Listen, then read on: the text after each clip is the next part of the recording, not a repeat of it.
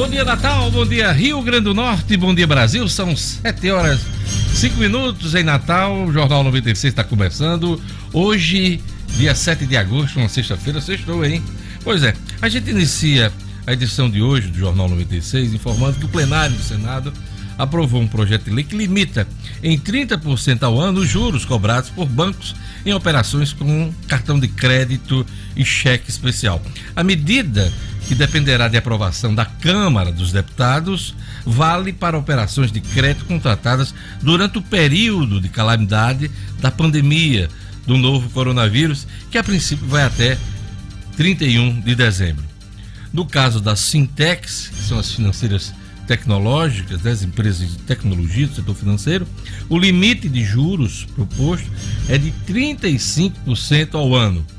Ideia com forte apelo popular no Brasil, o tabelamento do juro do cartão de crédito do cheque social foi aprovado por 56 votos a 14 pelo plenário do Senado com uma abstenção.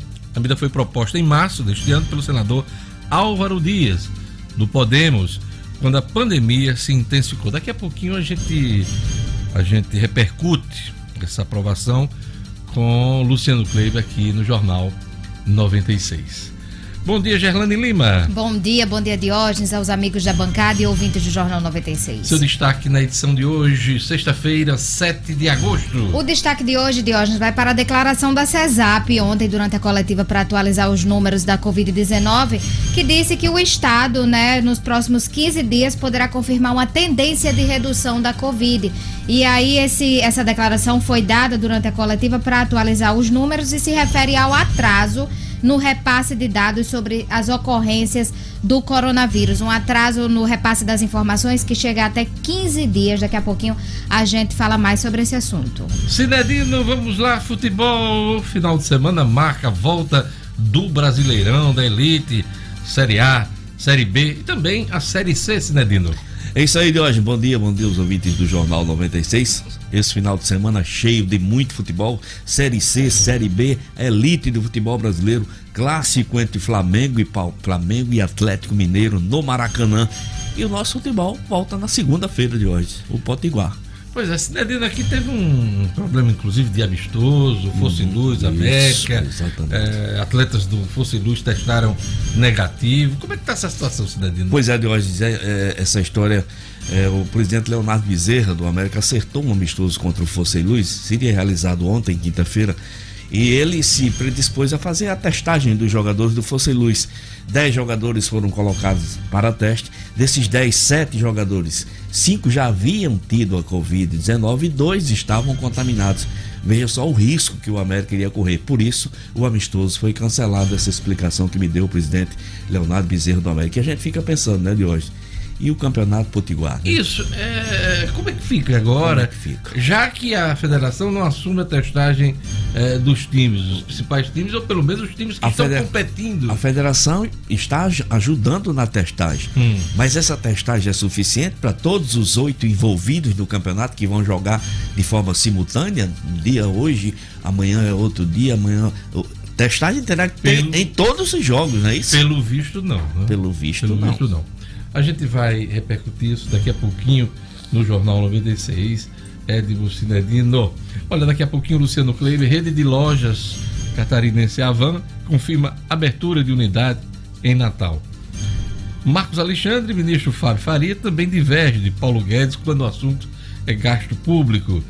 Jackson Damasceno, polícia, procura homem desaparecido desde junho. E Ohara Oliveira, no Instituto Cidadão, projeto de lei aprovado no Senado define é, limite de juros aplicados nos cartões de crédito durante a pandemia.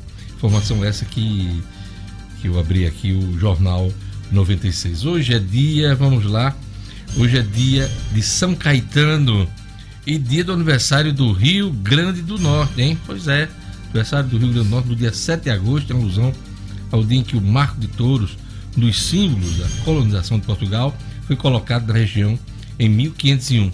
O Dia do Rio Grande do Norte foi implementado durante o governo Garibaldi Alves Filho, criado pelo ex-deputado Valério Mesquita. Então, hoje é aniversário do Rio Grande do Norte. Parabéns para o nosso estado. Um abraço para o empresário Caio Fernandes, do setor imobiliário, faz aniversário hoje. E um abraço para a dentista Débora Freire, que também faz aniversário hoje. Lugo Dias, bom dia. Bom dia, Diógenes. Bom dia a todos os ouvintes do Jornal 96. Sextou! Sextou! Quem quiser participar, mandar mensagem, interagir com o Jornal 96, telefone e o WhatsApp do ouvinte. Perfeitamente, é daquele jeito. Você vai ligar 4005 9696. 4005 9696 é o telefone, a nossa central. Para mandar sua mensagem, 99210 9696. Nosso WhatsApp, 99210 9696. Olha, hoje meu entrevistado é o deputado federal Benes Leocádio. Benes Leocádio, a gente vai conversar sobre reforma tributária, a pauta municipalista, ele que acompanha todos, todos os pleitos dos municípios em Brasília. Daqui a pouco vamos conversar aqui no Jornal 96 com o deputado federal Benes Leocádio. E vamos a mais destaques da edição de hoje.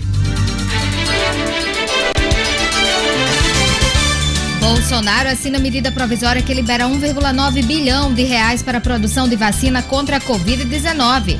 Brasil perde 9 milhões de vagas de trabalho em três meses. Câmara Municipal de Natal anuncia que conclui votação da reforma da Previdência Municipal no próximo dia 20. Polícia Rodoviária Federal faz apreensão de maconha em São Gonçalo do Amarante. Futebol do Rio Grande do Norte volta na segunda, ainda faltando pelo menos 12 partidas para a final. 7 horas e 12 minutos. Queria mandar um abraço especial para Luiz Almi. Luiz Almi, apresentador, que estava comendo pastel agora de manhã aqui, muito satisfeito, né? Aquele abraço, Luiz Almi, sempre na escuta do Jornal 96. Luiz Almi é um, é um ouvinte assíduo do Jornal 96. Ele termina o programa dele, vai para casa escutando o Jornal 96. Olha, o Agora RN traz, agora de manhã, mais uma entrevista com os candidatos, pré-candidatos ao governo, ao governo, da Prefeitura de Natal. E o destaque hoje é Jean Paul Prats. Jean do PT quer transformar Natal, é o destaque. Também tem outra entrevista sobre a eleição de Natal com outro pré-candidato, o pré-candidato do novo advogado Fernando Pinto. E ele diz aqui: coronelismo de Álvaro é antigo. Em Natal, reforma da Previdência vai à votação no dia 20. Destaque daqui a pouquinho do Marcos Alexandre, no Jornal 96. Então, essas são as manchetes do Agora RN. Tribuna do Norte diz aqui, na sua manchete principal, Secretaria do Rio Grande do Norte não tem impedimento para a volta às aulas na rede particular. Relata aqui a tribuna. Secretária adjunta Márcia Gugel diz que a Secretaria Estadual de Educação, eh, Educação e Cultura não tem nenhum impedimento ao retorno das aulas presenciais em escolas privadas do Rio Grande do Norte antes da rede pública e pede que os representantes dos colégios privados discutam os protocolos de segurança com o Comitê Científico da Saúde. Destaque da tribuna. Terceiro do Nordeste. Rio Grande do Norte é o terceiro do Nordeste com o maior número de casos de Covid no sistema penitenciário. Ao todo, 246 presos distribuídos nas penitenciárias potiguares foram diagnosticados com a doença nos quase cinco meses de pandemia. Senado aprova limite de 30% para juros no cartão. E a tribuna ainda diz que o TCE, Tribunal de Contas do Estado, recomenda que CESAP, Secretaria de Saúde Pública, não celebre aditivo do contrato são os destaques da Tribuna do Norte nesta manhã. E vamos agora aos destaques dos principais jornais do país. O Estado de São Paulo diz aqui: Guedes diz que Estados Unidos devastaram florestas e mataram seus índios. Ministros fez declaração em evento do Instituto que reúne investidores americanos. O Estado de São Paulo também destaca: Brasil perde 8,9 milhões de empregos na pandemia. Reinfecção em brasileiro intriga. Cientistas são os destaques do estado de São Paulo. A Folha de São Paulo diz aqui, na sua manchete principal, quase 9 milhões perdem trabalho no segundo trimestre.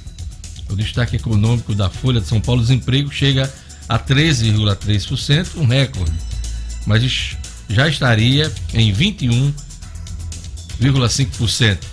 Se as pessoas não tivessem desistido de procurar vaga. Também é destaque aqui na, na Folha de São Paulo: pesquisadores relatam caso de reinfecção da Covid. Pequim desafia Estados Unidos com poder aéreo no mar do sul da China. Conflito acidental é um risco. Bolsonaro diz que fez o possível e o impossível contra o vírus, que já matou quase 100 mil, 100 mil pessoas aqui no Brasil. São os destaques da Folha e o destaque do Globo, vamos ler aqui rapidinho. Brasil perde 9 milhões de vagas em três meses. Marinho, Rogério Marinho, que deu entrevista essa semana aqui no Jornal 96, tem uma manchete com ele aqui no Globo. Marinho diverge de Guedes e quer mais gastos. Aquilo que eu falava ontem, inclusive aqui no meu comentário. Ministro do Desenvolvimento Regional, Rogério Marinho, alinhou-se à ala militar do governo em entrevista ao Globo, jornal Globo do Rio, defende a ampliação dos gastos públicos em programas de infraestrutura e políticas sociais. Uma das prioridades é a ampliação da oferta de água no, na região Nordeste, onde Bolsonaro busca apoio para a reeleição em 2022. Estes são os destaques dos jornais nesta manhã de sexta-feira, 7 de agosto.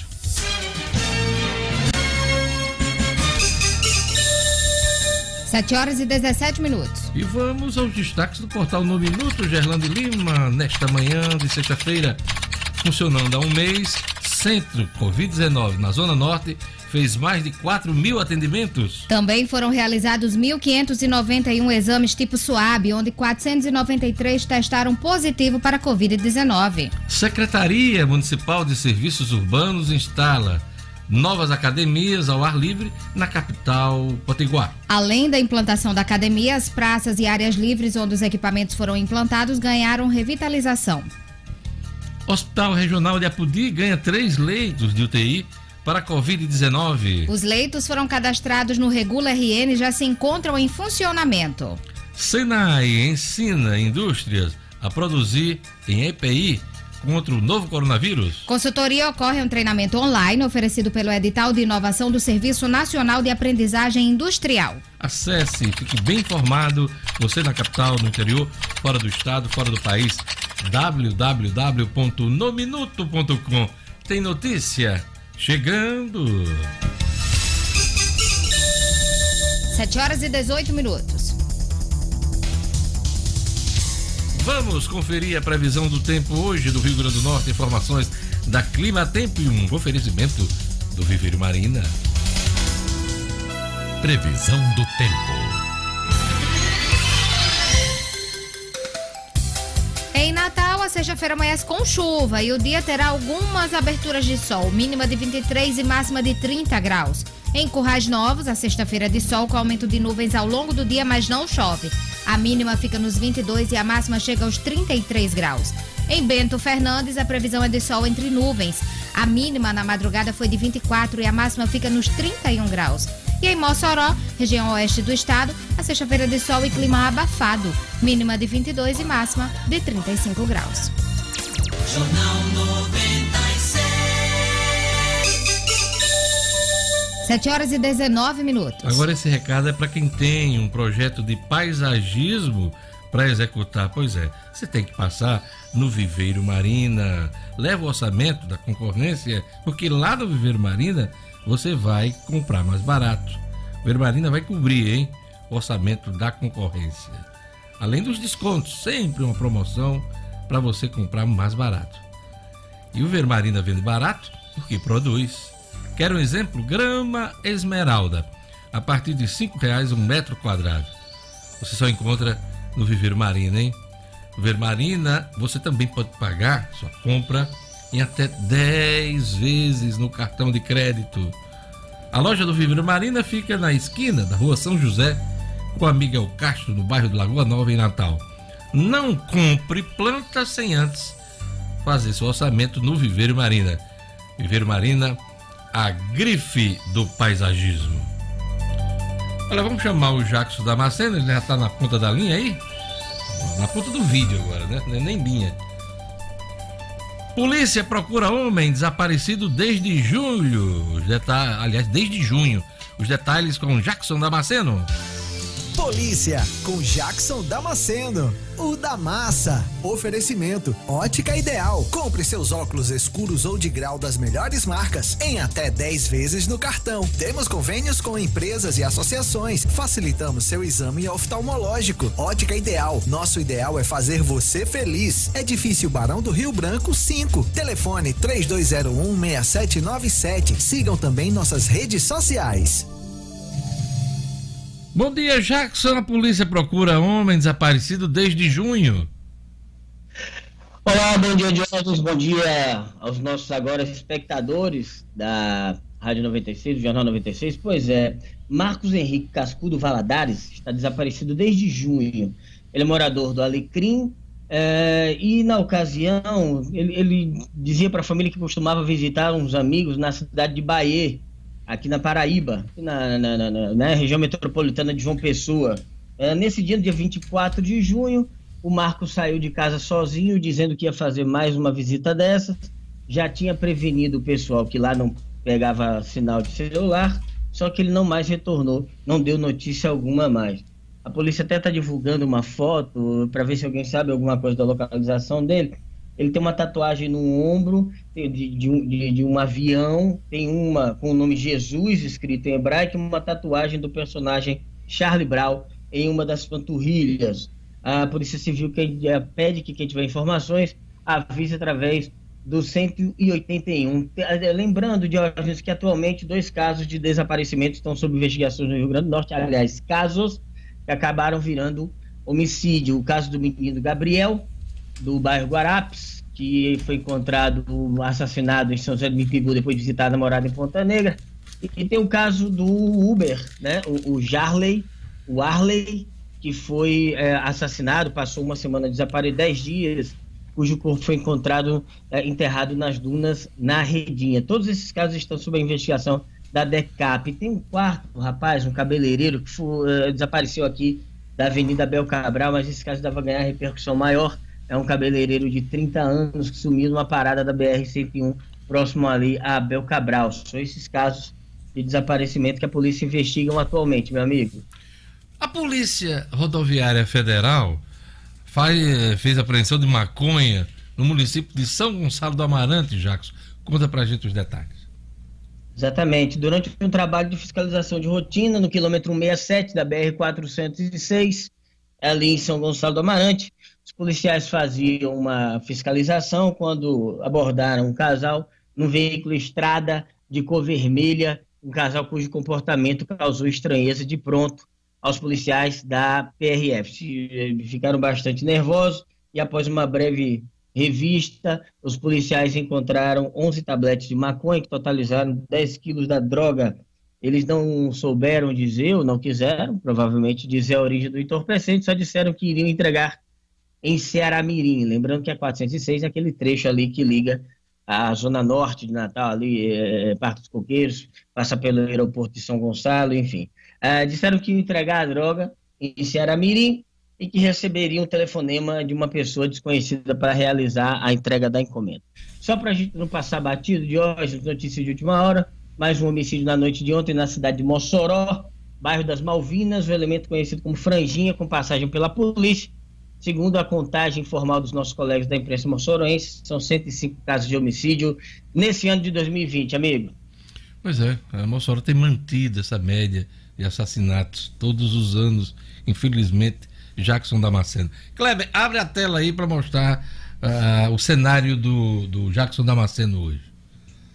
Caprichei mais hoje. amigo. Esse, esse menino maluquinho é, é simbólico, tem a ver com o repórter maluquinho? Como é que é isso aí? Explica pra gente. É mais, ou- mais ou menos isso. Eu me, eu me identifiquei muito com o personagem. Quando eu era guri, eu morava em Campos, no Rio de Janeiro, eu fui à Bienal do Livro e encontrei o Ziraldo lá. Aí eu que já gostava do personagem, eu fiquei apaixonado pelo menino maluquinho pelo Ziraldo. Porque o menino maluquinho, ele é meio doidinho assim, né? Ele apronta o livro todo e no final só mostra que ele queria ser um adulto feliz. Aí eu me identifico muito, porque eu tenho um jeito assim, meio amalucado. A mas na verdade, porque eu pergunta- tenho um coração infantil e eu não quero, a gente não quer crescer nunca.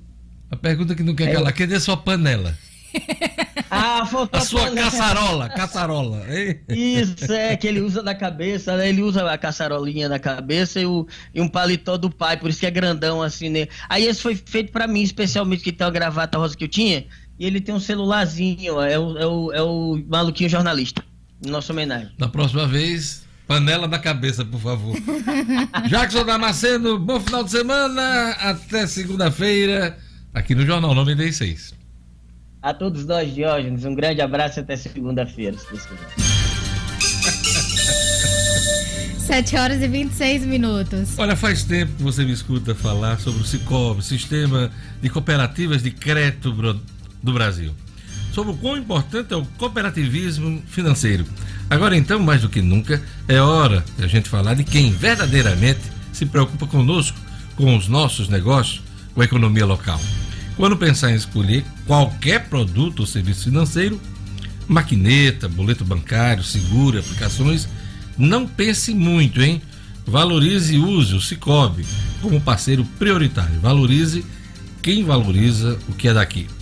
Na agência do Cicobi, no Partage Norte Shop, a gerente é a Celiane. No Portugal Center, meu amigo Denivaldo, hein? No Centro de Convivência da UFRN, a DEA. Pois é, a DEA vai estar lá para receber você. E na agência da Abel Cabral, recentemente inaugurada, você vai encontrar o Galiza. Cicobi, não podemos dar as mãos, mas podemos juntos fazer a diferença. Vamos agora para a economia, vamos chamar o Luciano Kleiber. O Luciano traz para a gente aqui o seguinte assunto principal: rede de lojas catarinense, a Avan, confirma abertura de unidade em Natal. Bom dia, Luciano. Bom dia, Diógenes. Bom dia aos ouvintes do Jornal 96. Pois é, Diógenes, a Avan, uma, uma loja catarinense que ficou muito conhecida no Brasil eh, depois da, da ascensão, vamos dizer assim, do seu fundador, Luciano Hang, eh, nas hostes bolsonaristas. Ela que tem como marcas eh, a fachada que imita eh, a Casa Branca, né? imita a Casa Branca, que é a sede do governo norte-americano, e também tem, procura ter sempre nas suas fachadas, né, na- na- no- nas suas lojas, uma réplica da Estátua da Liberdade, da famosa Estátua da Liberdade. Aí eu lhe pergunto: vamos ganhar uma estátua da liberdade aqui em Natal? Com certeza, eh, o Luciano Hang já confirmou, é, é- é tradição das lojas, né? são mais de 100 lojas que a Avan tem no Brasil, ela hoje está presente em 18 estados, 17 estados, mais o Distrito Federal, e aí está chegando no Rio Grande do Norte, a unidade vai funcionar ali naquele prédio, na entrada da- do conjunto Cidade Satélite, na margem da BR-101, onde hoje é uma concessionária da Mercedes, Diógenes. Serão mais de 22 mil metros quadrados de área eh, e 200 empregos diretos gerados pela loja, tá? Eh, essas vagas, inclusive, a inscrição para essas vagas já está aberta, né? Já, já é possível se inscrever no site da Avan, avan.com.br, eh, quem estiver interessado nesse momento de tanto desemprego que a gente vai falar daqui a pouco, inclusive, é uma oportunidade de ouro, investimento que está chegando aí é, pelas mãos do, vamos dizer assim, pitoresco Luciano Hang, né, que já foi inclusive comparado ao personagem Zé Carioca. Aliás, quem chamou ele de Zé Carioca foi o Olavo Carvalho, né? Que é o guru aí do, da- da- eh, do bolsonarismo, né? Mas deixa eu te perguntar uma coisa, uma dúvida aqui que a Gerlane tem, eu tenho também. Eh, você vai comprar aquele terno verde do Luciano Hang? Com certeza tem para vender nas lojas da Avan. Ele já tem. Não, eu, quero saber se o Luciano. Eu- Não, o Luciano Luciano, já já, comprou? deve ter, com certeza. Eu gostaria, eu gostaria de entender por que cargas d'água passou na cabeça de vocês que eu compraria um terno verde. Eu- porque eu sequer sou admirador do Luciano Hang. Inclusive, acho ele, com todo respeito, um grande papangu. Né? Não- Eu não digo, Luciano, Porque você é na- chique. Porque você é chique, você gosta Não, de, aquilo de não é novidade. Peraí, Aquilo calma, deixa, é deixa eu completar para você poder responder. Você gosta de novidade, você gosta de Não. coisas exóticas, Olha o né? cenário dele. Por aí você tira o quanto ele é chique. Não, É mas não, não Eu tem ia comentar depois. Aqu- Aquilo ali é uma papanguzice do tamanho do Brasil, tá certo? Do tamanho das lojas da Havan. Não, não dá pra mim não, aquilo ali. não. Agora explica pra gente esse belíssimo cenário que você traz pra gente hoje, né? É, eu- eu é uma tô- das cidades que você visitou na Alemanha? Não, não, isso aqui eu, eu tô querendo fazer uma viagem. Foi pra você ter perguntado, porque eu tô querendo agora começar a, a trocar o cenário a cada, a cada participação e colocar alguns cenários emblemáticos para mim. E aí, para os nossos ouvintes também, essa ao fundo é nada mais nada menos que a tradicionalíssima Universidade de Harvard. Sonho de consumo Hum. de 10 entre 10 economistas do mundo. Muito, rapaz, você tá muito chique, viu? Sempre. Com Harvard, Sempre. com Harvard ao fundo, você tá. Você tá muito chique. Vamos deixar de enrolation, né? Vamos usar a palavra em inglês, né? Enrolation. E vamos aqui. Olha, perda de vagas de emprego na pandemia bate recorde, já soma quase 9 milhões. E o desemprego pode atingir até 25%, afirmam especialistas, Luciano Kleiber. Esse número da PNAD que saiu ontem, Diógenes, diz respeito ao mês de junho e traz aí esse número eh, assustador, eu diria, de quase 9 milhões, 8 milhões e 900 mil vagas perdidas, vagas formais de emprego, aliás, desculpe, vagas de emprego no mercado de uma maneira geral. O índice de desemprego atingiu, segundo a PNAD, 13,3%. Só para o ouvinte ter uma ideia, esse é o segundo maior índice de desemprego desde o início da série histórica calculada pelo IBGE lá em 2012. Só houve um número maior do que esse de lá para cá, que foi eh, no iníciozinho de 2017, quando a gente teve aí 13,7% de emprego no auge, né, na saída daquela crise grande que a gente viveu em 2015 e 2016. São 3,3%, 8,9 milhões de vagas a menos, eh, 8,9 milhões de vagas a menos e algo em torno de 12,8 milhões de brasileiros, Diógenes, desempregados. É, isso, como eu já disse, 13, equivale a 13,3% de taxa de desemprego. Acontece que a mesma PNAD também apurou que há outros 13 milhões e meio de brasileiros, Diógenes, que simplesmente é, têm idade de trabalhar, precisam de um emprego, mas não estão procurando. Estes, porque- esses são os desalentados, né, Luciano Kleiber? É, nesse contingente de 13,5 de horas estão os desalentados, mas também estão aqueles que pararam de procurar por medo da pandemia, né? Hum. As pessoas tinham medo de sair de casa, de, de ir à batalha e tal. Então, Falar nisso, eu tô 13 até passando um alquinho na mão agora. Pode falar, continue, continue, é, é continue. bom, é, são 13,5 milhões de brasileiros a mais, né? Essas, esses 13,5 milhões, que quando se soma aos 12,8 milhões do- da taxa de desemprego formal de olhos, a gente chega aí é, a algo em torno de 25 milhões de brasileiros sem emprego, em idade de trabalhar, mas que estão sem emprego. E aí isso faz com que os especialistas projetem que ao final de toda essa crise da pandemia, a gente tenha, veja só, Diógenes, uma taxa de desemprego no Brasil da ordem de 20 a 25%. Olhem só o absurdo disso. Lembrando que desde 2012, quando o IBGE começou a calcular a taxa de desemprego no Brasil, o maior percentual de desemprego que a gente teve foi 13,7%.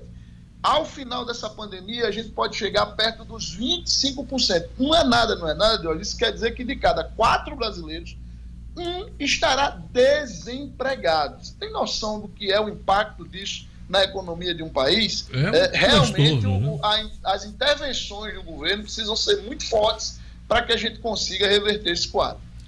É isso aí, Luciano. Temos os números do Rio Grande do Norte nesse emaranhado de números da PNAD? os, números, os números do Rio Grande do Norte ó, eles apontam para uma taxa de desemprego na faixa dos 12,9% nesse, nesses números fechados pela PNAD. Mas ainda não há o detalhamento eh, por tipo de desempregados, né? os desalentados, os que deixaram de, de- de procurar emprego. Esse, esse detalhamento pela PNAD ainda não fez.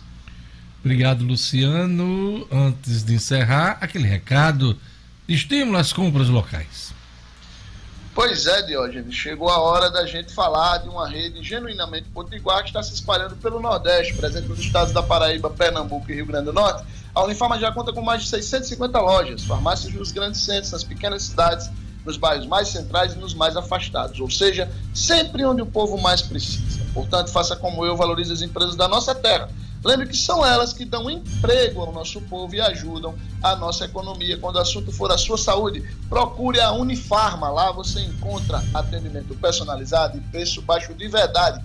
Eu garanto. Unifarma, uma farmácia amiga sempre perto de você. Luciano Kleiber, feliz Dia dos Pais, hein? Bom final de semana para você, sua família e curta seus filhos nesse final de semana especial. Feliz Dia dos Pais para você também, Diógenes, e para todos os nossos ouvintes. Um ótimo fim de semana a todos. 7 horas e 36 minutos. Olha, você que sempre pensou em gerar sua própria energia e economizar na sua conta de luz, chegou o momento.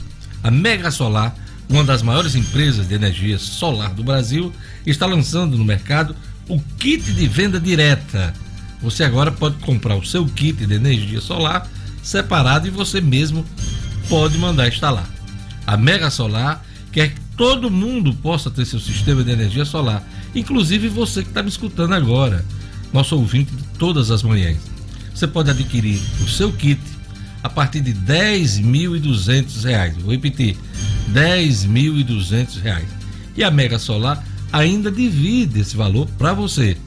Acesse megasolar.com.br. Vou repetir, megasolar.com.br. Esse mega é com dois Gs, hein? megasolar.com.br e gere sua própria energia. Vamos para o intervalo. Daqui a pouquinho a gente volta com as notícias da economia. Aliás, a economia foi agora política, mas tem sempre assunto de economia também. Vamos às informações do esporte com Edmo Cidadino, o Estúdio Cidadão com Oliveira, cotidiano com Gerlane Lima e a entrevista com o deputado federal Benes Leocádio, do Partido Republicano. Tudo isso junto e misturado aqui no Jornal 96.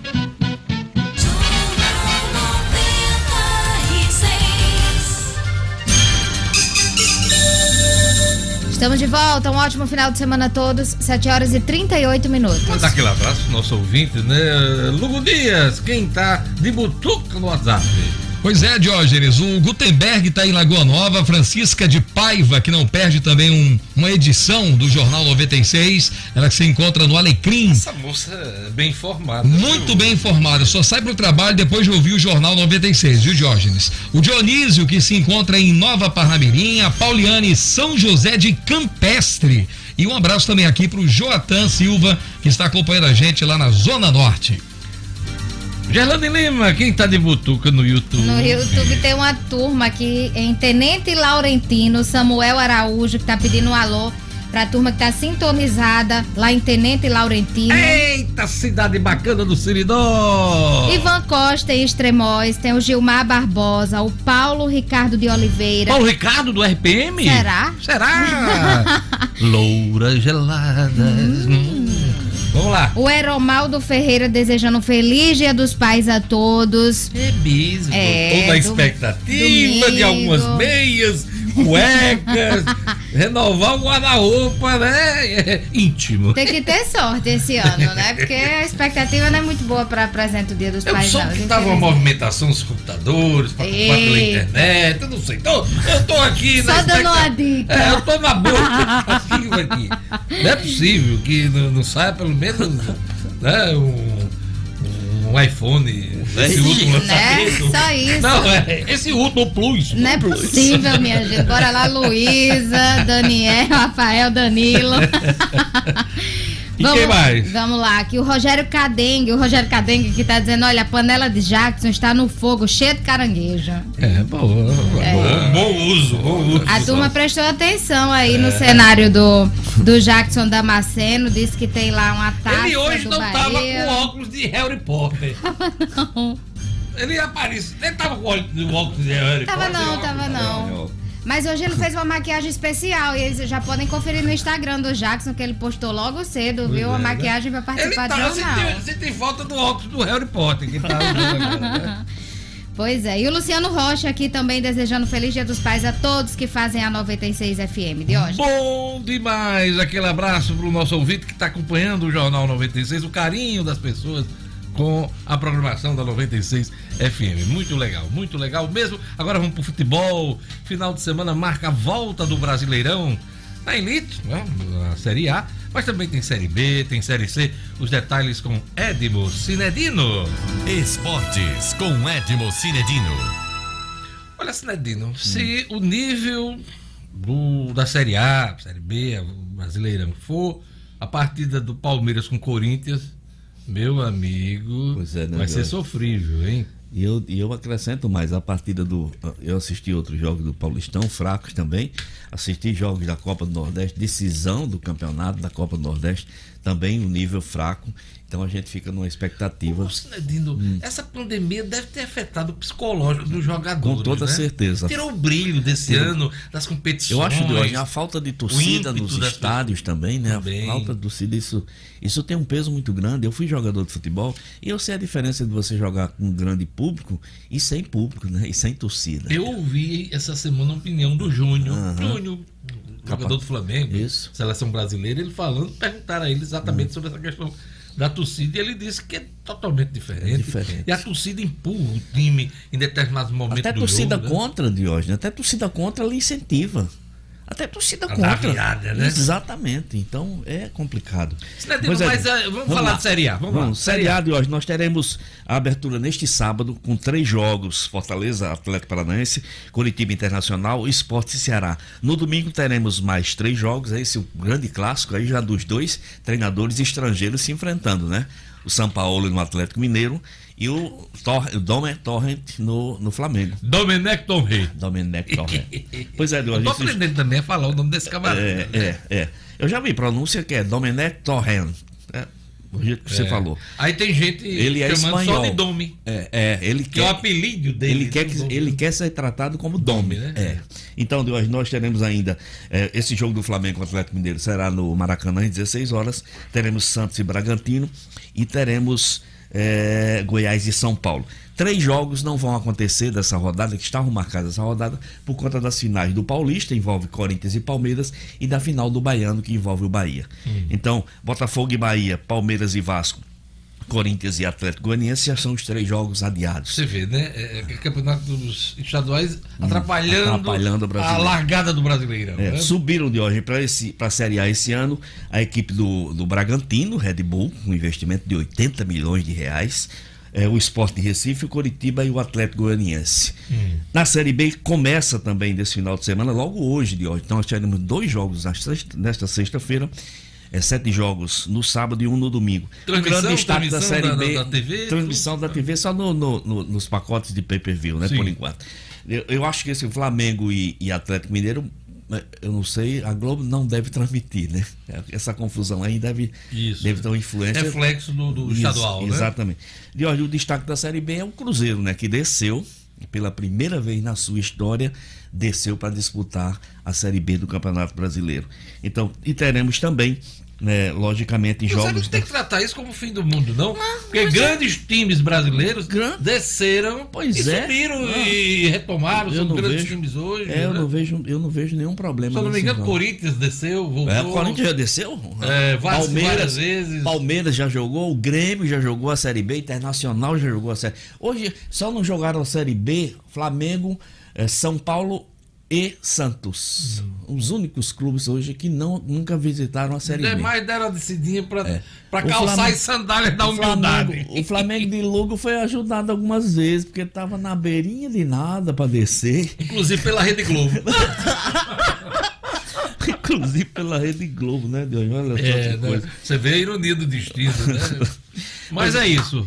A Série C também, Deus, nesse final de semana, gente tem jogos, já tem jogos dois grupos, jogos sábado dia 8, domingo dia 9 e segunda dia 10. E série, série- C, série, B série- e Série A. E série D que interessa a gente. Essa só em setembro. Setembro. Só em setembro. Daqui um mês. Dá tempo de terminar o campeonato Dá, estadual, dá né? tempo, vai dar tempo de Então, terminar tá o campeonato os times se estadual. concentrar nisso. Futebol Exato. do Rio Grande do Norte volta na segunda-feira, ainda faltando pelo menos 12 partidas para o final da, da final do estadual, né? Eu, eu explico, Diógenes. São 11 jogos do, do cumprimento da tabela normal do segundo turno que faltam. Pode ter uma. Aí tem a final do turno, que é o primeiro contra o segundo. E caso o ABC for o campeão do segundo turno, encerra com esses 12 jogos. Mas se, se o campeão do, desse segundo turno for um outro time, o ABC ganhou o primeiro, aí teremos mais duas partidas, será um total de 14 jogos, né? Vamos esperar. Segunda-feira tem América e Globo. A rodada, de, a rodada do reinício é essa. América e Globo na segunda-feira, na Arena. Tem Palmeiras e Potiguar de Mossoró, dia 12 lá em Goianinha, Santa Cruz de ABC dia 12 na Arena e Força e Luz e Açul dia 13 no Frasqueirão. Não tem jogo nem sábado nem domingo. Segunda-feira tem jogo do nosso estadual. Nosso querido Marcos Alexandre, uhum. né, nosso decano, nosso vovô da política, vovô né?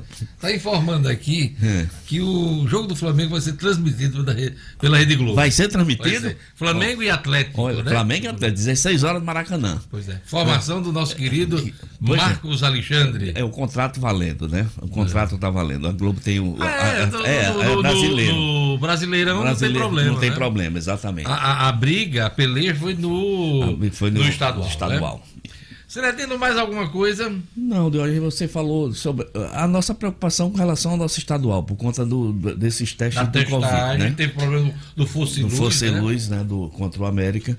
Aí a gente pergunta e, e, questiona e se preocupa, né? Esses jogos, por exemplo, América e Globo, Palmeiras e Potiguar de Mossoró, esses clubes todos serão testados, Santa Cruz e ABC, Fosse Luz e Açul, enfim. Espero que a federação cuide disso, espero que as, as autoridades sanitárias é, tomem muita ciência do perigo que, que serão esses jogos. Sinedino, bom final de semana para uhum. você, bom dia dos pais, aproveita aí, uhum. se abraça com sua Eu turma, sou, é, é, turma é, bacana. Vai dar para ver todo né? mundo? É, vai dar para ver. Não, diga se vai, todo mundo vai estar tá aqui em Natal. Vai, vai, vai, vai tá, tá, todo mundo em Natal. E amanhã, amanhã é meu aniversário e... No... Ah, é aniversário do Éder amanhã! Pois é, e, e no domingo é o dia dos pais, aí eu recebi um presente só rapaz. Isso é, aí eu, eu fico preocupado. É uma tristeza. O dia dos pais é no mesmo mês, podia, é, é, mês que eu aniversario. Mas as datas são longe. E eu faço festa. Longe. Eu Bem longe. Ah, mas é longe. Bem Tem uns 15 longe. dias pro camarada é. é. É, recarregar, recarregar, a carteira e comprar outro. O meu é muito em cima, nem dá. Pois é, então parabéns, é. Quantos anos? 72? É. Uma década a menos. É 62. 62? É, 62. 62, 62 é isso aí. 8 de 8 de 58. Muita experiência, muita história para cantar, né? Muitos amores vividos. Né? claro que o principal é Vânia, né? Há, há, quantos anos já de casamento? 36 anos. 36 anos. Bom, tá 36 anos, ele não tem amores, né? Mas é, Vânia... Vai completar 36 anos agora, é. agora em setembro. Então, parabéns, Sinedino. Vamos lá. Parabéns aí. Muito obrigado. Bom final de semana pra você, cara. Obrigado, um abraço a todos e até segunda-feira. Valeu. 7 horas e 49 minutos. Com a banda líder em ultra velocidade da Claro, você estuda, trabalha e curte muito conteúdo. Aproveite 240 MB com Wi-Fi Plus por apenas R$ 99,99 por mês no combo multi. Vou repetir, hein? R$ 99,99 por mês no combo multi Assine sem sair de casa. Pois é, você assina em casa. Liga agora mesmo. 3346 3000. 3346 3000. E também tem o 99986 9302. 99986 9302. E consulta as condições de aquisição. Deixa o sol entrar. Claro! Secretaria de Estado de Saúde Pública afirma que próximos 15 dias poderão confirmar tendência de redução da Covid em todo o Rio Grande do Norte. E Gerlando vai trazer para a gente os números atualizados da Covid no Rio Grande do Norte, Brasil e no mundo.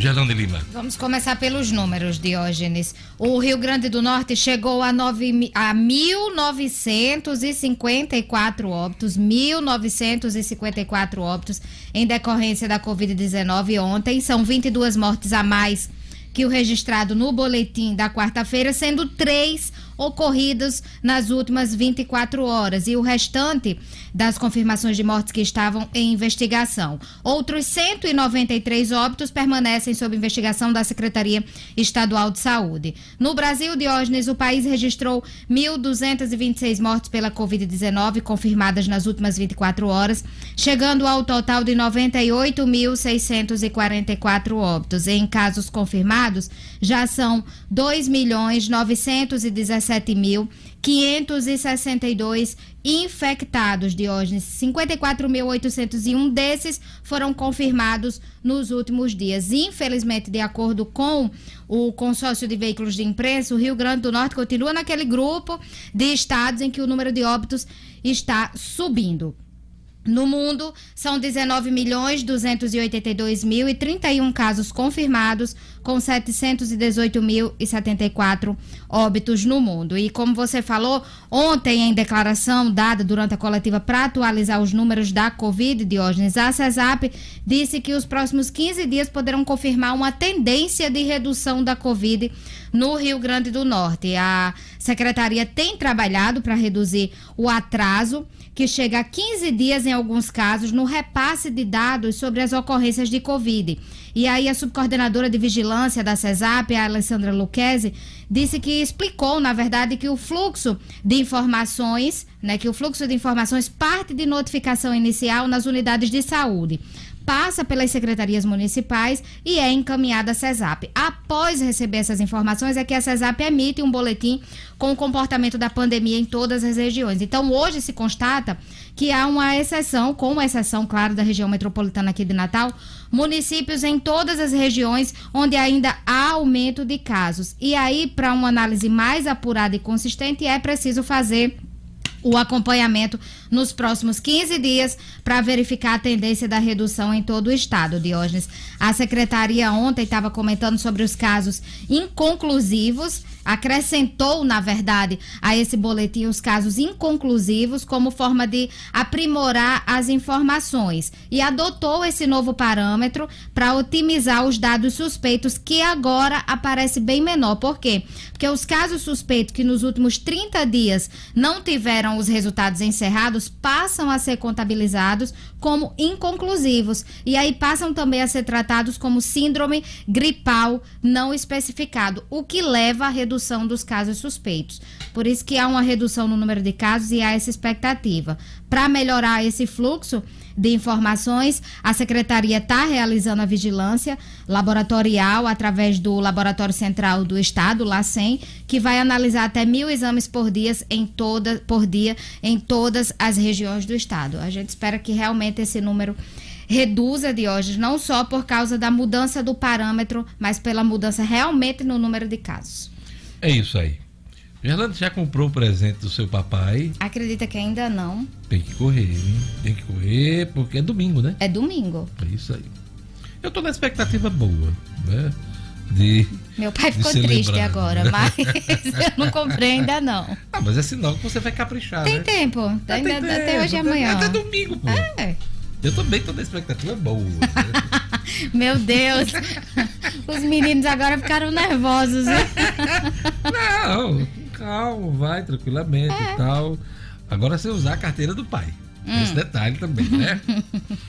Olha, o mundo mudou, muda e você também. Inscreva-se hoje mesmo num curso de idiomas Senac. Só o Senac prepara você para este novo mundo com aulas online ao vivo que ficam gravadas para acessar quando e onde quiser. Instrutores certificados internacionalmente, número reduzido de alunos por turma, interações presenciais sem custo e um super desconto de 15%. Há 20 anos, os cursos de idiomas Senac preparam você para o futuro.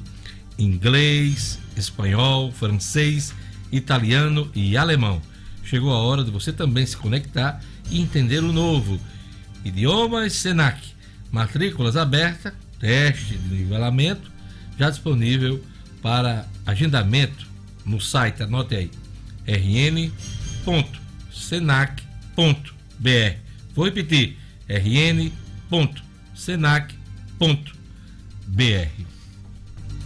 Vou chamar o Marcos Alexandre.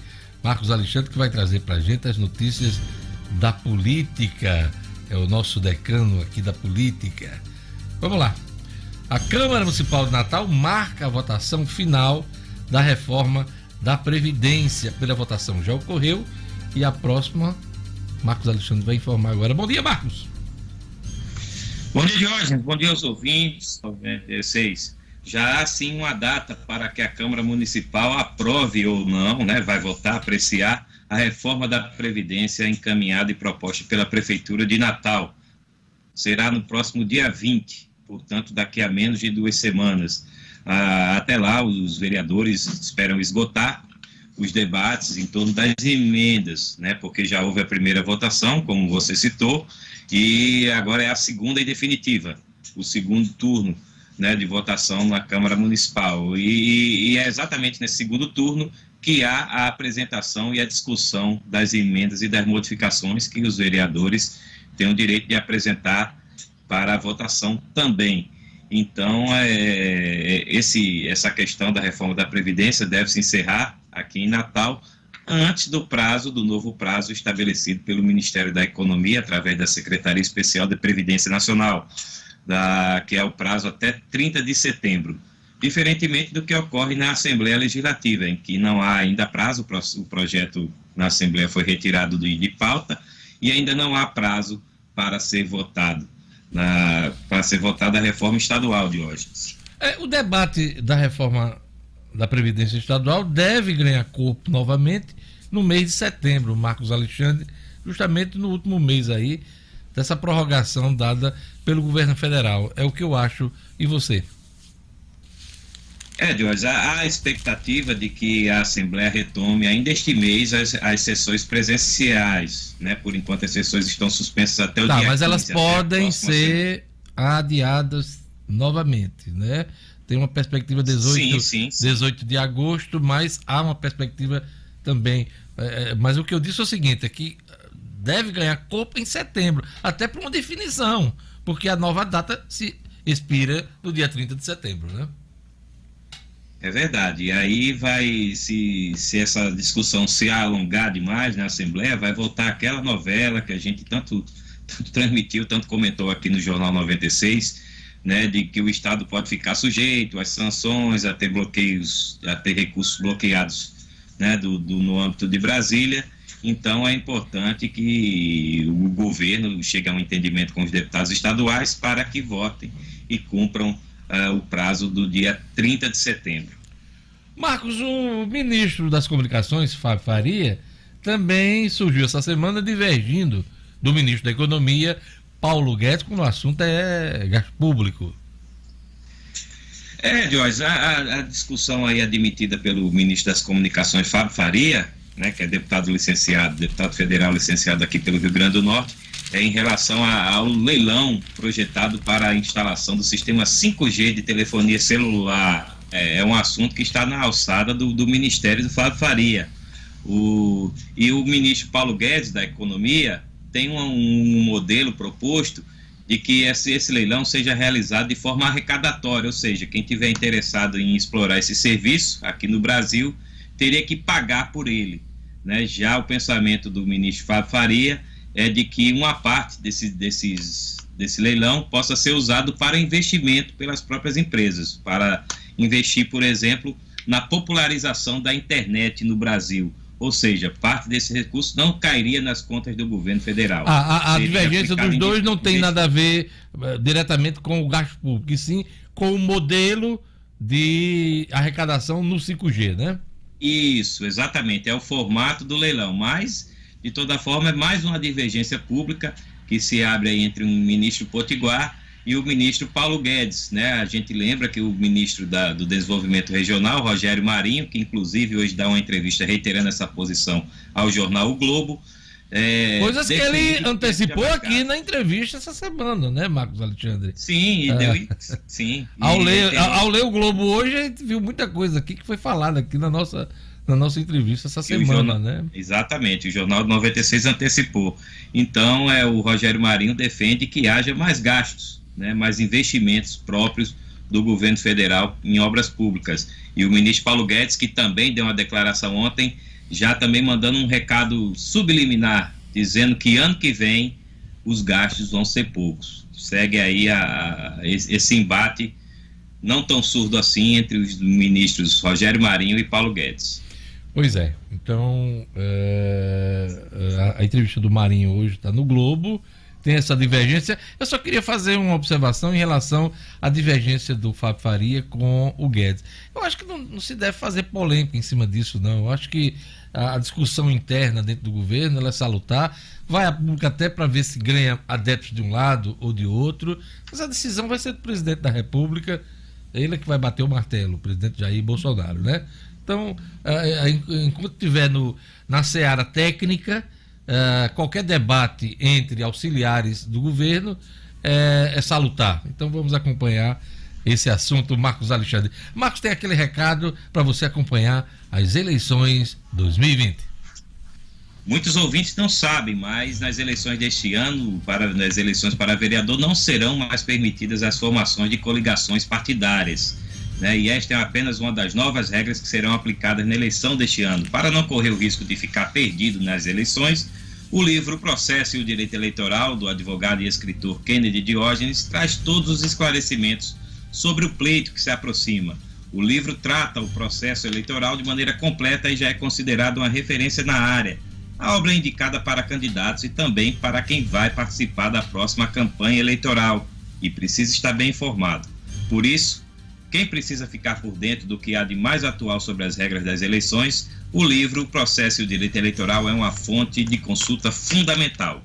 O livro de Kennedy Diógenes está à venda pela internet no site www.oeleitor.com.br. Repetindo, www.oeleitor.com.br. É isso aí, Diógenes. Bom final de semana, bom dia dos pais. Bom dia final dos pais. Final de semana maravilhoso aos ouvintes. Bom dia dos pais para você também, Marcos. Até segunda-feira. É segunda. 8 horas e 2 minutos. Olha, o projeto de lei aprovado no Senado define limite de juros aplicado nos cartões de crédito durante a pandemia, hein? Quem explica pra gente, dá mais detalhes, é o Raro Oliveira. Estúdio Cidadão, com O'Hara Oliveira. Muito bom dia a todos. Eu trago aqui informação de interesse de todos nós consumidores. Um projeto de lei aprovado ontem pelo Senado prevê juros de no máximo 30% ao ano para todas as operações do cartão de crédito durante esse período de pandemia. A proposta também limita ao mesmo percentual os juros do cheque especial. O projeto original do senador Álvaro Dias estabelecia teto de 20% ao ano para todas as modalidades de crédito ofertadas por meio de cartão e cheque especial. Mas o relator, Lazier Martins, apresenta um substitutivo fixando em 30%. No caso das fintins, o limite sobe para 35% ao ano, que são aquelas startups ou empresas que oferecem por meio digital serviços como de cartão de crédito, conta digital, cartão de débito, entre outros. A regra proposta leva em consideração os juros nominais, ou seja, sem descontar a inflação do período.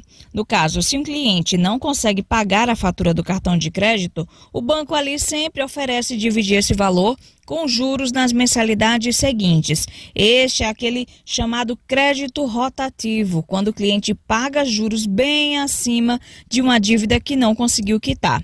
Segundo dados do Banco Central, só para se ter uma ideia, as taxas de juros anuais do cartão de crédito rotativo são variadas, chegando até 790%.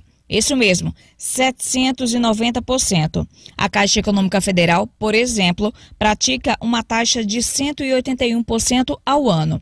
O Bradesco, de 245%. O Itaú, de 291%. E o Banco do Brasil, de 213% ao ano. Com a lei, se entrar em vigor, os bancos ficam proibidos de cobrar taxas acima deste percentual durante a pandemia até 31 de dezembro deste ano, considerado, considerando aí o decreto de calamidade pública no Brasil. A proposta foi aprovada por 56 votos a 14, com uma abstenção, e agora segue para análise da Câmara dos Deputados. É isso, um excelente final de semana a todos. O'Hara Oliveira, para o Jornal 96. Jornal 96.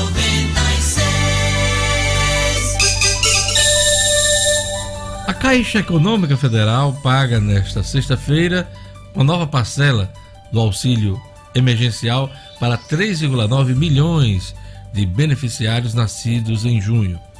Entre, entre eles estão 96 mil beneficiários que fazem parte do grupo de novos aprovados, sexto lote, ou trabalhadores que receberam a primeira parcela em abril, mas tiveram benefício suspenso. A ajuda de 600 reais será creditada em conta poupança social digital da Caixa, que poderá ser usada inicialmente para pagamento de contas e compras por meio do cartão virtual. Saques e transferências para quem receber o crédito nesta sexta serão liberados em 22 de agosto. Então, a Caixa Econômica Federal paga nesta sexta-feira uma nova parcela do auxílio emergencial para 3,9 milhões de beneficiados, aliás, beneficiários nascidos em junho. Olha, a, a gente está tentando contato com o deputado federal Benes Leocádio, do Republicanos. Ele já está já tá conectado com a gente e a gente conversa com ele agora. Bom dia, deputado Benes Leocádio. Bom dia, Diógenes. Bom, bom dia a todos os amigos ouvintes da Rádio 96. É um prazer estar conversando aqui com vocês. Benes. E à disposição para a gente levar essa conversa. Muito obrigado pela sua presença e participação. Benes, eu queria começar com você fazendo uma avaliação da ajuda emergencial aos estados e principalmente aos municípios. Essa ajuda emergencial, aprovada pelo Congresso Nacional, depois sancionada pelo presidente da República, ela vai ser suficiente para o enfrentamento da crise? Diógenes, eu diria que ela tem sido de grande importância nesse período de pandemia, porque nós sabemos as dificuldades que estados e municípios já enfrentavam no dia a dia, na, na situação antes da pandemia. Imaginemos nós nessa situação de calamidade que estamos enfrentando, onde há uma frustração de arrecadação muito grande, quedas de receita dos estados, dos municípios, atividade econômica em crise. Então, sem dúvida nenhuma, tem sido de grande importância essa complementação de receitas, tanto na, na comparação do FPM versus 2019 2020, pois nós aprovamos que o que tivesse de queda de arrecadação em 2020 em relação a 2019, o governo estaria autorizado a fazer essa complementação, o que tem sido feito. E também de outras fontes de arrecadação muito importante para estados e municípios, que é a questão do ICMS e do ISS, que também estão sendo complementados. E nós sabemos que muitos estados do Brasil, ou muitos municípios, têm conseguido é, cumprir com o seu dever de casas, graças a essa medida do governo federal e aprovada pelo Congresso Nacional. Naturalmente, aí, junto com o auxílio emergencial, né, que vem favorecendo o atendimento daquelas famílias que também estão sem rendas, ou daqueles que, é, na leitura do governo, eram os chamados invisíveis, né, cerca de 38 milhões de pessoas que passaram a ter o auxílio emergencial, que aqui quero aproveitar um gancho, é, nosso cara para esclarecer que há cerca de duas semanas atrás foi ventilado nas redes sociais de que o Congresso estaria negando a continuidade do auxílio emergencial, o que é mentira, é fake news. Por quê? Ao aprovarmos o auxílio emergencial, o governo está autorizado a continuar pagando o auxílio emergencial enquanto durar a pandemia. Basta dizer que inicialmente ele era para três meses, foi alterado para cinco, sem precisar de votação no Congresso. O que a gente já vê na imprensa que o governo poderá levar até dezembro esse pagamento do auxílio emergencial, o que entendo como de grande importância para a sobrevivência e para a economia do nosso país. Esse... E essa questão de estados e municípios é de salutar importância. Eu espero que o governo também, nós votamos há duas semanas na Câmara, autorização para o uso de saldo de cerca de 6 a 7 bilhões de reais que ainda poderão ser transferidos nessa questão do auxílio a estados e municípios. Pois é, eu queria só separar as duas coisas para não confundir o nosso ouvinte. Uma coisa é o auxílio emergencial, que inclusive foi prorrogado, eh, o senhor fez referência nessa sua resposta, e tem o auxílio, a ajuda né, emergencial para os estados e municípios. A Confederação Nacional dos Municípios pleiteia também a prorrogação né, desse, desse auxílio, a continuidade desse auxílio. Como é que está essa discussão em Brasília? Essa mesmo, ó, já a Câmara já votou e a gente espera que o Senado possa é, concluir essa votação é, é, como casa revisora para autorizar o governo a estender por mais dois ou três meses esse auxílio aos a estados e municípios. Já há uma previsão legal, foi naquele pacote de cerca de 130 bilhões, que eram 65 bilhões para estados e municípios, onde ficou é, uma parcela para atender o FPM e outras o FPE, e já há previsão legal de até 16 bilhões a mais, se necessário for, o governo fazer esse atendimento. Eu acredito que, que depender do Congresso Nacional, claro que será aprovado. Então, esperamos também que o governo, que o Ministério da Economia tenha disponibilidade e condições de fazer essa complementação, tal igualmente, claro, para não misturar como você já registrou aí, mas se enquanto durar a pandemia e houver esse registro da queda de arrecadação, seja da, do FPE e do FPM ou dos tributos de competência própria, o governo possa seguir fazendo essa complementação, até porque a gente sabe que a economia não vai voltar da noite para o dia. E a exemplo aqui do nosso Rio Grande do Norte, que tem uma influência muito forte, digamos, no setor de serviços, na indústria de hotéis e restaurantes, na questão do, do, do turismo, a gente sabe que isso não vai voltar de, de imediato. Vamos levar um certo tempo, e se a gente não tiver digamos assim, um suporte, uma continuidade desse apoio financeiro do governo federal, nós podemos entrar em colapso, até porque muitos dos municípios a gente tem certeza que vivem exclusivamente das transferências de recursos, seja do FPM, através da União, ou do ICMS, através do Estado. Todas as duas fontes de arrecadação nós sabemos que estão em baixa. Deputado, a gente vai voltar a falar sobre ICMS e ISS, questão da reforma tributária, mas é, é, Gerlane Lima tem uma pergunta sobre a reforma de Previdência. Ela é importante porque ficou pendente daquela história dos estados e municípios, né? É, e a gente está vendo aí a prorrogação do prazo para adequação das, das propostas né, no nível local. Gerlane Lima. Bom dia, deputado. É, há projetos, como o Diógenes já acrescentou aqui, na Câmara Federal para prorrogar a adesão de estados e municípios à reforma federal para o fim de 2021 e eu queria saber qual a sua opinião sobre esse assunto. Por enquanto, vale o decreto da Secretaria de Previdência estabelecendo essa prorrogação até 30 de setembro, deputado. Bom dia.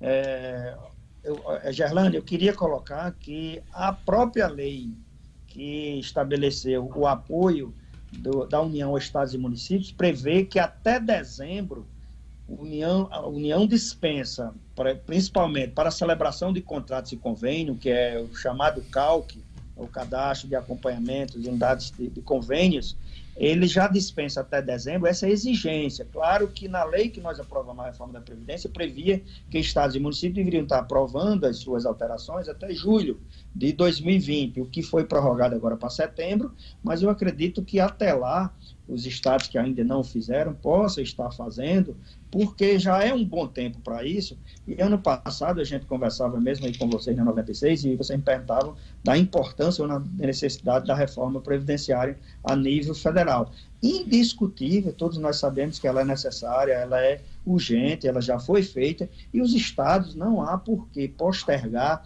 essa discussão e votação, até porque, se formos levar em conta como o nosso Rio Grande do Norte, o sistema de Estado está falido.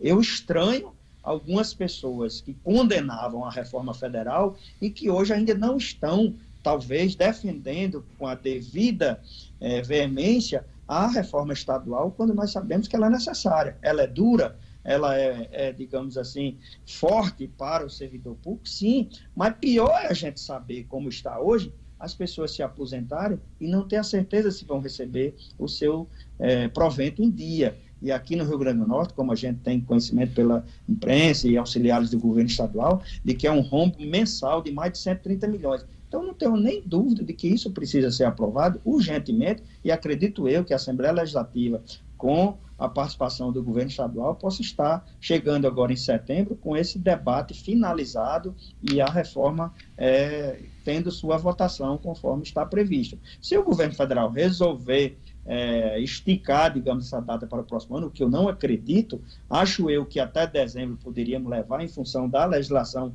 já aprovada para o apoio a estados e municípios, que está dispensado para qualquer prefeitura do Brasil ou governo estadual celebrar contrato ou convênio até dezembro de 2020, a exigência de calque, que é o que tem sido alegado pelo governo estadual, que se não for aprovada a reforma, não poderá celebrar, celebrar contratos, principalmente transferências voluntárias, o que não é verdade. Até dezembro, a lei federal já prevê essa dispensa de calque.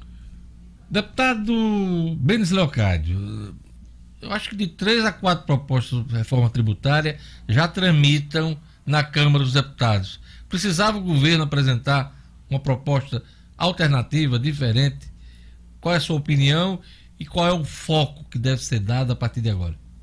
E hoje é verdade, você está colocando aí, tem uma proposta que nasceu no Senado Federal, tem uma da Câmara, na Câmara da, de autoria do ex-deputado Luiz Carlos Raul, lá do Paraná, é uma mais nova, digamos, na Câmara, apresentada pelo líder Baleia Rossi, do MDB, e, a meu ver, bastava que o governo sentasse com o parlamento e fizesse um filtro da, do que existe nas três ou quatro propostas já em tramitação e pudesse definir o que é prioridade para o momento. E ainda mais agravada por essa situação da pandemia, que nós sabemos os frangalhos que vai ficar a economia, não só do Brasil, mas de, muitos, de todos os países, digamos assim, do, do mundo inteiro. E a gente tem a responsabilidade de procurar uma solução que venha trazer um efeito, digamos, de imediato. E o que, que a gente pode estar discutindo ou imaginando agora para o Brasil? Nós sabemos que o emprego é exatamente o foco mais afetado hoje na, reali na nossa realidade.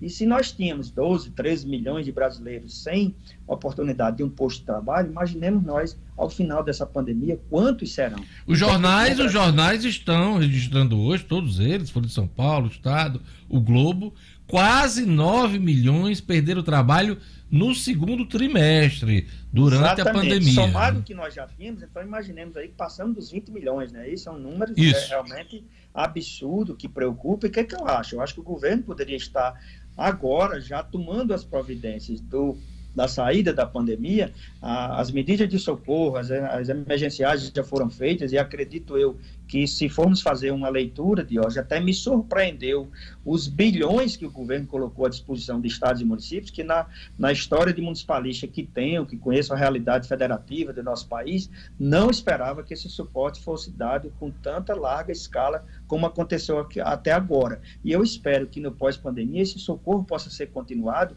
com a preocupação daqueles que já perderam emprego, como você registrou aí, que a imprensa nacional hoje traz esse número absurdo de 9 milhões, mas os que já existiam, fora da oportunidade de trabalho, eu defendo que a gente possa ter. O que, que pode facilitar as empresas a sobreviverem e voltar às atividades que tinham antes de pandemia. É desoneração da folha, e aí já traz uma preocupação que nós assistimos também ontem, de que esses 17 setores que estão tendo esse tratamento especial de desoneração de folha só terão a garantia até dezembro deste ano. É preciso sim discutir a sua continuidade e, ao invés do que estão fazendo outros países, ou já fizeram, nós temos que estar preocupados com a tributação, digamos, do capital, pois no nosso país, infelizmente, é muito pouco olhado ou cobrado, e aí trazendo como exemplo os lucros e dividendos dos bancos, que levam bilhões e bilhões de lucros, mas infelizmente não estão ainda na prioridade da discussão do dia a dia, de que devem ser, sim, convocados a participar desse momento tão necessário e tão delicado que o país vive. Aqui nós ainda temos uma grande taxação no consumo, né, que é na ponta, e aí todos os brasileiros, sejam de menor, média ou maior renda, pagam, e depois é a renda, que é naturalmente do servidor público, que tem a sua taxação na fonte, ou seja, imposto de renda muito alto, uma carga tributária pesadíssima, e aí nós teríamos que estar invertendo isso. Em vez de taxarmos em maior parcela o consumo, a renda, nós invertermos, passarmos a discutir melhor uma participação do capital. Já assistimos o ministro Paulo Guedes colocar para todos nós de que admite rever a tabela de imposto de renda para os números máximos de 27,5 para 23 ou 24 ou 25, mas sabemos que ainda é muito pouco e temos essa preocupação, sim, de buscarmos uma saída para que venhamos garantir mais emprego, porque garantindo mais emprego, nós vamos ter mais renda, entendo mais renda, vamos ter mais circulação de dinheiro na economia e, consequentemente, na aquisição de produtos e serviços que vai gerar tributos para estados e municípios. Esse é o caminho. E eu acho que o Congresso tem um papel fundamental nisso aí, até porque, com a agilidade que respondeu às medidas emergenciais para enfrentamento à pandemia, ele tem também o dever e o papel de atuar agora numa saída de uma solução para melhoria dessa questão tributária do nosso Brasil, que você registra aí, acompanha há muito tempo, há décadas que a gente escuta falar de reforma tributária que não sai, de reforma de pacto federativo, e esse é o momento que a gente tem como membro do parlamento de dar a contribuição de cada um, deixando as bandeiras político-partidárias de lado e pensar na população do nosso país. Deputado, um dos pontos é, debatidos na reforma tributária é o IVA, o Imposto sobre Valor Agregado. Como fazer esse IVA ser positivo para o Rio Grande do Norte da forma como ele está sendo debatido? Eu diria que isso aí é um dos pontos a ser analisado, até porque ele isoladamente talvez não resolveria a situação. Nós temos que ver a carga tributária como um todo, né? E talvez simplificar a forma da cobrança de tributos. Por que, que a gente tem 8, 10, 15, 17, sei lá, 20 tributos? Em obrigações é, mensais ou diárias diante da, da, da situação é, da, de tributos do nosso país, quando a gente pode ter isso simplificados. Hoje, as tecnologias nos ajudam, nos favorecem, nos dá a condição de fazermos isso com a maior facilidade e rapidez. Então, acredito que o Congresso e o governo federal, que a preocupação que o governo tem, e aí, como sempre tiveram os municípios e Estado, é aquela história da coxa de retalho. Quando puxa de um lado, descobre do outro. Então, ninguém é, está assim disposto a abrir mão de parte das suas as arrecadações que são de suas competências. E alguém tem que ceder, né, deputado, Exatamente, nessa história. É, quando, é, quando fala ISS ou IPTU, os municípios gritam. Quando fala ICMS, os estados. Quando fala imposto de renda e IPI, vem a União. Mas eu, isso que eu estou colocando, eu acho que é a responsabilidade de todos nós, Congresso brasileiro, governo federal, governos estaduais e municipais, sentar à mesma mesa e discutir o que, que é melhor para se manter a garantia de uma arrecadação que dê sustentação à oferta dos serviços públicos no Brasil e aquilo que venha facilitar a vida do contribuinte ou do cidadão brasileiro que carece, que precisa, que a gente sabe que a pandemia veio, digamos, não sabemos quando ela vai acabar em 100%, acredito eu que demore, mas também sabemos no serviço público de qualidades duvidosas que a gente tem tido até hoje. Já aí está a saúde, está a segurança. Aqui no nosso Rio Grande do Norte mesmo, nós já conversamos, já começamos a enxergar as limitações na oferta de UTIs para o tratamento de outras doenças que não são Covid. Já há uma fila aí de quase 40 pessoas esperando, aguardando um leito de UTI, quando a gente sabe que isso já vem de muito tempo e não vai acabar do dia para a noite. É por isso que Deputado. o que você levanta, gente tem que se preocupar com isso. É, é para encerrar, eu queria uma opinião sua. A impressão que eu tenho é que o governo está querendo apenas aprovar a nova CPMF, né? Que é tão é, polêmica e é por isso que, inclusive, está mandando as propostas de reforma tributária em, em bloco, em, em fatias. Então, está preparando o ambiente para a votação desse imposto digital aí, é a nova CPMF. Eu queria qual, saber a sua opinião, se o senhor apoia a proposta e qual é a acolhida que deve ter na Câmara dos Deputados. Diogo, eu diria que a proposta de é, é, voltar à CPMF, digamos, limpa e seca, ela não tem acolhimento hoje no parlamento. Mas se a gente passa a discutir o que, que seria alterado, modificado ou simplificado em termos a cobrança de transações financeiras digital, como está sendo colocado agora, é, e qual diminuição teremos na, carta, a carga tributária atual em relação principalmente ao imposto de renda das pessoas físicas, como a gente tem conhecimento e sabe, registrei há pouco aqui, de hoje 27,5%, é preciso se conhecer melhor, debater e discutir, até porque eu enxergo também na questão da antiga CPMF um efeito fiscal, ou seja, de acompanhamento, de vigilância daqueles. Para evitar sonegação, né, deputado? Exatamente, até porque hoje nós temos, digamos, o, o, a Procuradoria Fiscal da Fazenda Nacional do nosso país registra evasão ou, ou sonegação de 400 bilhões de reais anos. Já pensou que seria 400 bilhões de reais anos na economia do nosso país sendo recolhida permanente ou corretamente? Seria a metade do que o governo está investindo hoje no socorro ao enfrentamento da pandemia. Então, acredito eu, se o governo conseguir comprovar, justificar com clareza a melhoria que nós tivemos de simplificação na, na cobrança dos tributos do nosso país e a melhoria dos serviços, na medida em que tivermos a garantia dessa CPMF, que não é chamada mais com esse nome, digamos assim, mas ela poderá ser é, compreendida pelos congressistas como uma coisa necessária e importante para o dia a dia dos brasileiros. Obrigado, deputado federal Benes Leocádio, do Republicano. Obrigado por sua entrevista aqui nesta sexta-feira no Jornal 96. Desejar ao senhor um bom dia dos pais esse final de semana, tranquilo, em paz. Obrigado. Obrigado, Deus, para você também, para todos os pais potiguares que possam ter ao lado de seus filhos o carinho, o abraço, o beijo e viver um feliz pai. Bom dia. É isso aí. Obrigado a todos. Desejar a vocês também, que estão acompanhando o Jornal 96, um feliz Dia dos Pais. Obrigado, Gelane. Obrigado, Lugo. Obrigado, Kleber. Obrigado, O'Hara Oliveira. Luciano Kleber, Marcos Alexandre, Edno Sinedino e a todos que fizeram o Jornal 96, Jackson Damasceno também.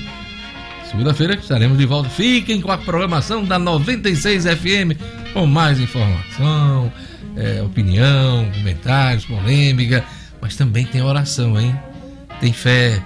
Daqui a pouquinho, Padre Francisco Fernandes com fé na vida. Segunda-feira estaremos de volta em paz e com saúde. Jornal 96. Tchau. Bom fim de semana. Tchau, tchau.